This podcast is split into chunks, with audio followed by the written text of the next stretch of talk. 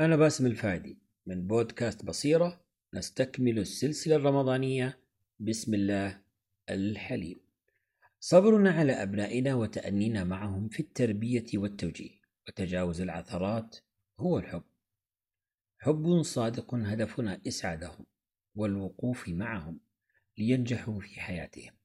والحلم مع أبنائنا وأزواجنا وأصدقائنا وكل من له حق علينا دليل صفاء القلب وحسن الظن.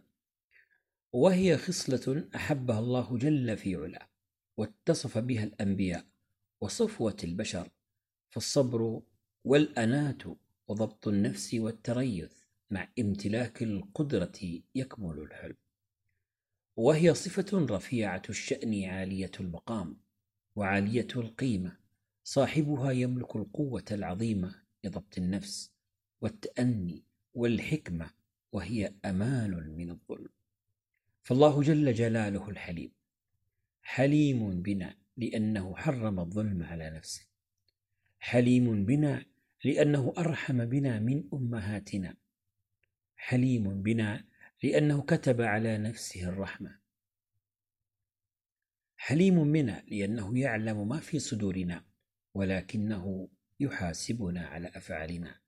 حليم بنا أن جعل التواصل معه بلا وسائط حليم بنا لأنه فتح لنا أبواب العودة إليه بالتوبة. حليم بنا لأنه يفرح بعودتنا إليه.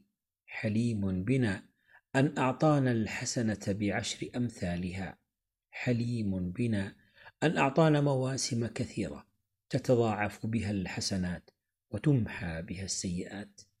حليم بنا أن أنزل علينا القرآن حليم بنا أن بعث لنا خير عباده وصفوة أنبيائه محمد بن عبد الله هاديا ومعلما وحليما حليما بنا أن جعل الجنة عظيمة كبيرة بثمانية أبواب وصفها أعظم وأكبر مما تستوعبه عقولنا. فربنا يملك القوة المطلقة والقدرة المطلقة ليغير ما يشاء ويفعل ما يشاء ومع ذلك هو الحليم بنا. قال تعالى إنه كان حليما غفورا. سورة فاطر.